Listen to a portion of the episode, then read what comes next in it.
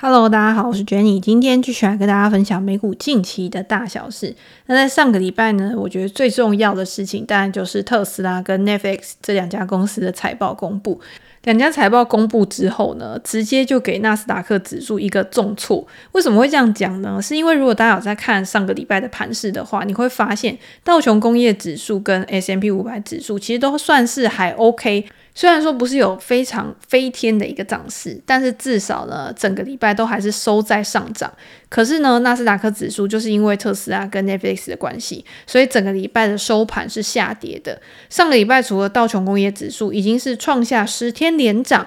这个是最近的六年以来最强的道琼连胜纪录，所以呢，你可以看到道琼工业指数里面这种传统啊，或者是价值型比较多的公司，再加上罗素两千中小型类股呢，在上个礼拜也上涨了两个 percent 以上。通常这些公司呢，都是跟景气循环比较相关的。它跟我们现在很多市场的分析师预期说之后会有大衰退的一个情况，其实是有一点矛盾的。因为上半年的时候，大家都知道科技股非常的强势嘛，可是那个时候呢，中小型类股它的表现还没有到那么好的原因，就是因为这些中小型股呢，它受到这个经济景气的一个影响比较大，所以它会比较滞后，它会等到确认这个经济真的是比较没问题的时候，它才开始有一个股价上面的反应。所以现阶段呢，如果中小型类股它的表现已经开始慢慢的转强的话，照我们之前讲，其实有很多分析师也预估说，下半年呢，包括像中小型类股或者是银行股、金融股呢，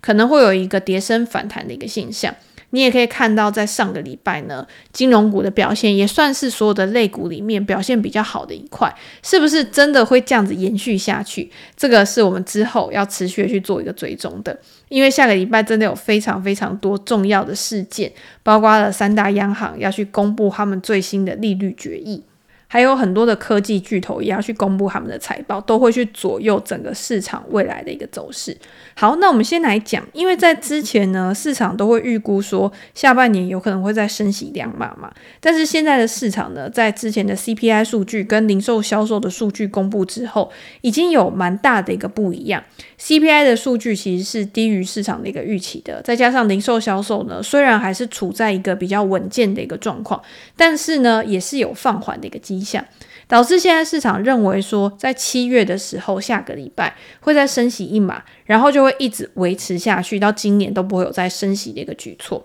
到了明年呢，三月的时候才有可能开始会有降息的一个动作。这个跟我们在前一两个月知道的一个消息其实是会不太一样的。那个时候市场都会预期说，好。联准会可能不会再升息，或者是再升息一码，但是今年呢会开始启动降息的一个计划。但是现在看起来呢，联准会就是会维持高利率一段时间嘛。那我之前也有跟大家分享过，我觉得人就是一个习惯的动物。当市场呢都已经习惯在一个高利率的环境之下，我们就会自己去找到一个出口。也就是在预期联准会不会在那么紧缩的一个情况之下，那市场的乐观情绪呢，就可能会去推升整个资产价格的一个上涨。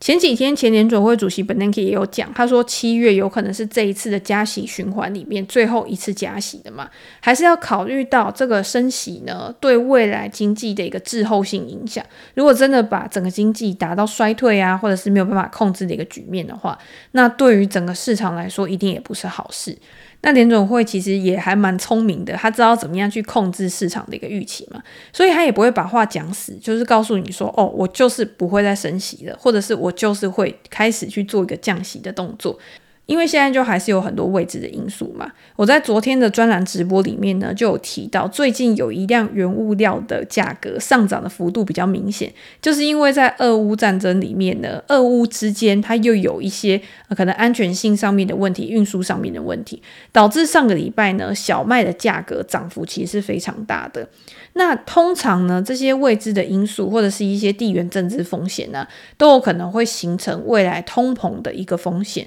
所以我觉得这个也是要持续去做一个观察。那今天呢，如果联准会他开始去告诉你说，他要去维持一个宽松的环境，会有什么样的一个影响？大家可以看到，最近美元在上个礼拜的时候其实是有破底的嘛。虽然说最近几天开始有回升，但是呢，这个美元的走势，我觉得也跟整个市场的一个资产。有蛮大的一个相关。我在我的专栏里面呢，其实常常每一次都会针对美元的一个走势跟大家做一个分享的原因，就是因为美元是受到什么去影响的？就是利率政策的一个变化，因为。利率是货币定价的一个重要参数嘛，所以今天当市场认为说联总会未来会开始比较宽松，比较不会有那么紧缩的一个情况的时候，当然你今天你对于美元的一个预期，它就会比较弱势，这个是正常的。但是我们也要去思考另外一个反向，就是因为原物料啊、贵金属啊，他们都是跟美元去做相对的一个定价的嘛。所以今天如果美元真的一直持续转弱的话，能源价格也有可能会上涨，或者是在之前呢，你也可以看到黄金价格在美元比较弱的时候，黄金也有上涨。那是不是也会导致其他的资产价格也跟着上涨？所以最近的美元反弹，我觉得反而是好事，甚至它已经反弹到了一个还蛮关键的一个点位了。之后会怎么样去发展呢？其实也是我们必须要去一直关注的，因为它有可能也是会造成未来通膨不确定性的一个很重要的因素。总之呢，在这么多的一些影响因素之下，我们可以看到，其实盘势就是比较震荡的嘛。在下个礼拜呢，我觉得可能会面临到更大的一个震荡，原因就是因为下个礼拜开始呢，有非常非常多的重磅财报。S M P 五百指数的成分股里面呢，大概有一百七十家公司，占总市值的百分之四十，都要公布他们最新一季的营运表现，包括像微软、Meta 或者是谷歌的母公司 Alphabet。这几家公司呢，都会陆续的去公布他们最新一季的一个状况。如果是以分析师的预估啊，他们对于这些大型的成长股来说，还是会比较乐观的。预计这些大型的公司呢，在第二季还是可以有百分之十六的一个盈余成长。但是如果你今天把整个市场是整个整体来看的话，大家还是预估说第二季的盈余会是下滑的一个状况。反映在现实世界呢，大家会不会觉得有一点点奇怪？比如说像上个礼拜特斯拉的财报公布之后，其实也没有到很烂啊。那为什么它的财报优于预期，可是股价还是下跌了？那有一些公司呢，它可能是之前真的大家都觉得说已经烂到底了，但是在最近的股价呢，却有还蛮明显的一个反弹的。我觉得就是股价估值的一个因素。大家在过去这一段时间，像特斯拉从第二季一直涨到第三季，中间呢，它的涨幅其实是有到好几。十个 percent 吧，可是好消息一直频传嘛，在真的公布财报之后，你反而没有一些让大家意外的惊喜。也就是没有一些亮点，让大家对于特斯拉的未来充满想象。但是其实我们在之前也有提过，像特斯拉或是 Netflix 这几家公司，我都会觉得他们现在已经成长到这么庞大的一个规模啊。他们相比于一些小型的成长股，一定会有一些形态上面的转变。比如说以前加小型成长股都会比较关注在营收成长的一个部分，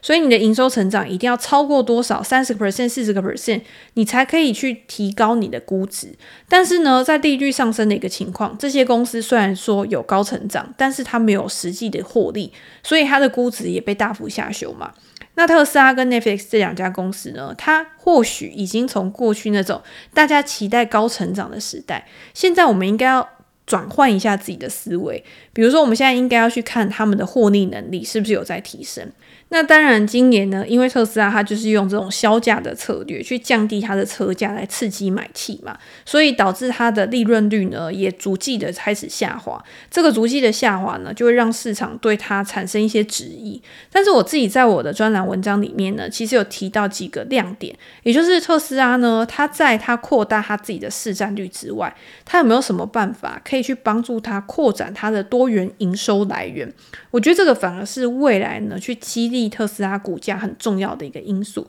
比如说它的潜在的自驾软体，它有可能可以授权到其他的车厂，又或者是它在 AI 训练上面，它会开始呢把它自己大量的一个数据去套用在它自己的 AI 模型上面，它现在的 FSD。贝塔已经行驶了超过三亿英里嘛，应该很难有其他的车厂可以拥有这么大量的一个数据，所以这对于特斯拉来说就是一个竞争优势。那再加上它自己新产品的推出，比如说像 Cybertruck，在今年会开始去做交付，大概二零二四年会大量的开始去生产嘛，这个我觉得新产品也会算是一个催化剂。那我觉得除此之外呢，你今天像它的能源业务啊，其实也有不错的一个发展。太阳能板虽然说因为这个升息的关系受到影响，但是在储能的部分呢，其实它的成长表现是优于市场的一个预期的，这些都有可能会成为接下来呢特斯拉我觉得额外的一些基地股价、支撑股价重新反弹的一个因素。在之前去追高的人呐、啊，如果你今天在过去这么长的时间你都敢买，你现在应该更冷静的去看待特斯拉的估值是不是真的有回到一个比较合理的水准。那以前都敢买的人，你现在就不用说嘛，有可能在拉回的时候你还是可以去布局。那如果今天是空手的投资人的话，也可以去很好的去观察这个产业未来的发展前景，跟他公司合理的价值应该是多少。而且我觉得，从特斯拉这家公司啊，去延伸出去整个产业链啊，它不只只是一个电动车公司而已嘛，它与替代能源啊、环境保护都有很大的一个关系。最近不知道是不是因为之前温度创高的那个消息，所以导致我在各大的媒体啊、报章杂志都会一直看到跟替代能源相关、跟什么智慧电网相关的一些报道，要怎么样去帮助我们可以降碳排啊，然后还有哪一些。因为这些产业的转型，因为政府的政策而受惠的公司，我觉得这些都是大家可以在未来这一段时间好好的去了解的。那如果你今天想要看像 ETF，你要从 ETF 去找到这些相关的公司的话，你也可以从公用事业啊、清洁能源啊这一类的 ETF，然后去找到前十大成分股有哪一些公司是在这个产业里面市值比较高、具有一定的领导地位的公司。那我们接下来呢，也可以来聊一下，就是 Netflix 这家公司。因为这个，我觉得也是上个礼拜非常重要，大家非常关注。可是，在财报之后呢，也是股价大幅重挫的一家公司。它跟特斯拉一样，就是在过去这一季的中间呢，这个空窗期呢，它就一直有好消息不断的丢出来。大家可以看到，什么抓共享账号啊，或者是广告人数啊，都一直不断的增加。所以在消息公布的当下呢，其实股价都有利多的一个反应。反而是在真正的财报公布来之后呢，没有亮点，所以导致股价大跌。这一次的营收呢，比去年同期还要成长了二点七个 percent 嘛，每股盈余也比去年同期还要成长了三个 percent，获利是优于市场的一个预期的。但是在这么多的一个利多支撑之下呢，它的营收却没有达到市场的一个预期，这个是影响股价最重要的一个点。那如果你去看它的新增付费用户人数的话，也是在这个抓共享之后呢，达到五百八十九万，是比去年同期还要成长了八个 percent，总订阅用户达到二点三八四亿。所以今天呢，我觉得如果跟大家一样，在过去呢都只是关注在付费用户的话，它这个就是一个还蛮大的亮点啊。而且之前公司才预估说可能只有两百万而已，在这么大的差距之下呢，居然没有办法去预估股价。好，那为什么呢？我觉得就有可能是涨多回档嘛。因为我觉得以长期来看呢，Netflix 还是有几个亮点，可以从这个几个亮点去做一个观察。第一个，我觉得跟特斯拉一样，你营收如果不如预期的话，但是你要去看你的获利能力有没有办法去持续改善。这个也是我们在上上集的 Podcast。我一开始的时候就有跟大家讲，我在这次的财报里面呢会去注意的东西。Netflix 它主要去衡量营运的指标呢是营收成长跟它的营业利润率。今天如果你可以去提高你的营业利润率的话，你就可以去带动你自由现金流的一个成长。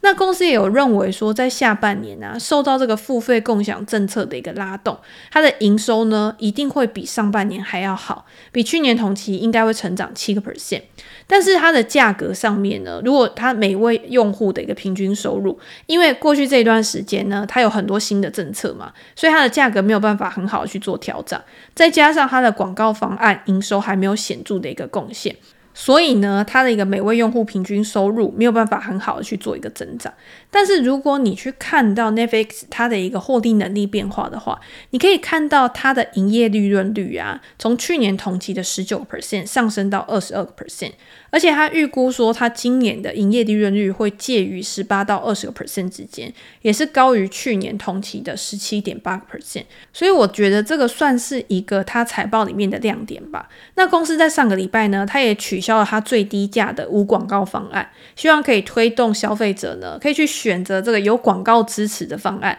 或者是你今天你愿意付更多的钱的话，你就可以去选择更贵的一个方案。那未来有没有可能可以去拉动它的一个获利能力？又或者是呢，它今天现金流可以持续去提升的话，它可以用回购股票啊，或者是有其他的方式，可以去把现金返还给它的股东。那这样子也会去激励到市场啊。Netflix 它在五月开始呢，就向它全球一百多个国家去抓共享这个东西。可是你在财报里面你也有看到，他本来会担心说用户会因此呢开始去退订，可是这一次的用户呢，他反而是不减反增。所以我觉得公司它在产业里面一定是具有某种的竞争优势。那你要怎么样去看这个竞争优势？其实也有另外一个指标嘛。他在财报里面呢，他也有提到参与率对于串流媒体行业来说是非常非常重要的。因为现在可以抓住消费者的注意力的东西太多，YouTube 或者是游戏或者是一些短影音啊，这些都有可能会去霸占我们的眼球，霸占我们的时间。你今天一旦把你的心力去花在短影音上面，那你有可能就不会去看剧。所以呢，之前 Netflix 的执行长一直说，对我们来说最重要的竞争对手可能不是迪士尼，可能不是 HBO，它是一些可能短影音啊或 YouTube 啊或游戏啊这些其他。你觉得看起来好像不相关，但是它其实都是在分散、分占你的时间的。那这一次呢，尼尔森的调查里面就可以看到，串流媒体占美国电视荧幕的时间比重，从二零二一年的二十六个 percent 到现在二零二三年呢，已经达到了快要三十八个 percent，而且其中的参与者还变多。以前可能就是 Netflix，可能就是 YouTube、Hulu 或者是迪士尼啊这些公司。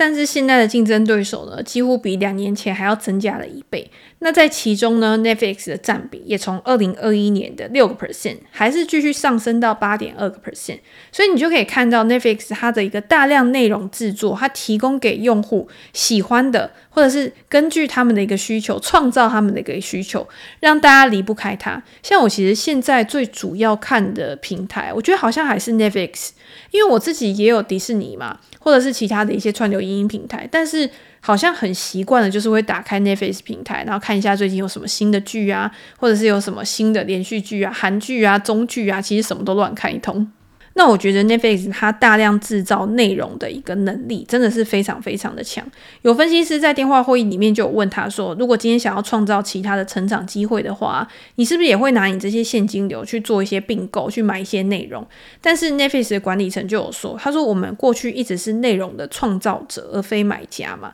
所以呢，今天我们可以创造出这么多优质的节目，像有很多他跟各地的一些电视公司啊去合制的节目，其实也有非常好的效果。”甚至还有得到那种电影的奖项，成为 Netflix 最受欢迎的电视剧或电影。